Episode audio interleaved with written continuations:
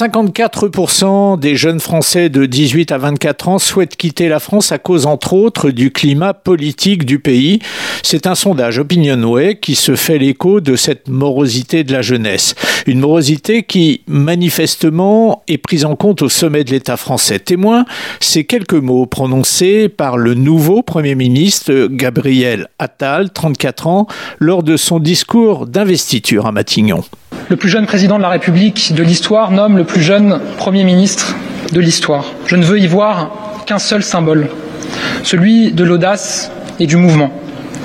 Le symbole aussi et peut-être surtout de la confiance, celle accordée à la jeunesse, cette génération qui mérite que l'on se batte pour elle sans relâche. 54% des jeunes donc, mais plus grave encore, 30% de la population totale exprime la même envie. Et ce, un Français sur trois, évoque aussi pour justifier son souhait l'instabilité économique qui caractérise la vie en France. Et là encore, Gabriel Attal s'adresse à ces Français en esquissant un, un début de feuille de route. Continuer à transformer notre économie autour de trois axes majeurs. D'abord, la priorité donnée au travail Travailler doit toujours être mieux valorisé que ne pas travailler, alors que l'inflation, je le sais, continue de peser sur la vie des Français.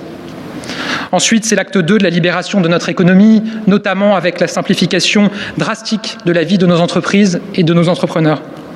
Et c'est enfin l'action résolue que nous devons mener pour notre jeunesse, dont le talent ne demande s'exprimer. Néanmoins, aussi alarmant qu'il puisse être, ce dernier chiffre ne constitue pas un record. En novembre 2013, un sondage identique avec les mêmes échantillons et les mêmes quotas avait révélé que 49,9% des Français étaient susceptibles de quitter la France, là encore, en raison du marasme économique.